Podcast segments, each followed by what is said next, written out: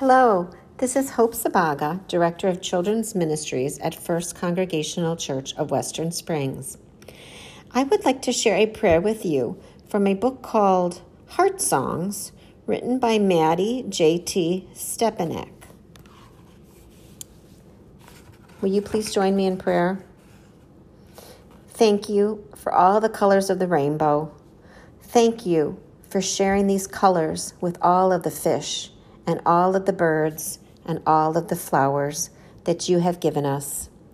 And thank you for the colors of the heaven and the earth and of the heaven and the sky, and for sharing these colors in the people of the world. You give us color as a gift, God, and I thank you for all these beautiful colors and beautiful things and beautiful people. What special gifts you have given to us.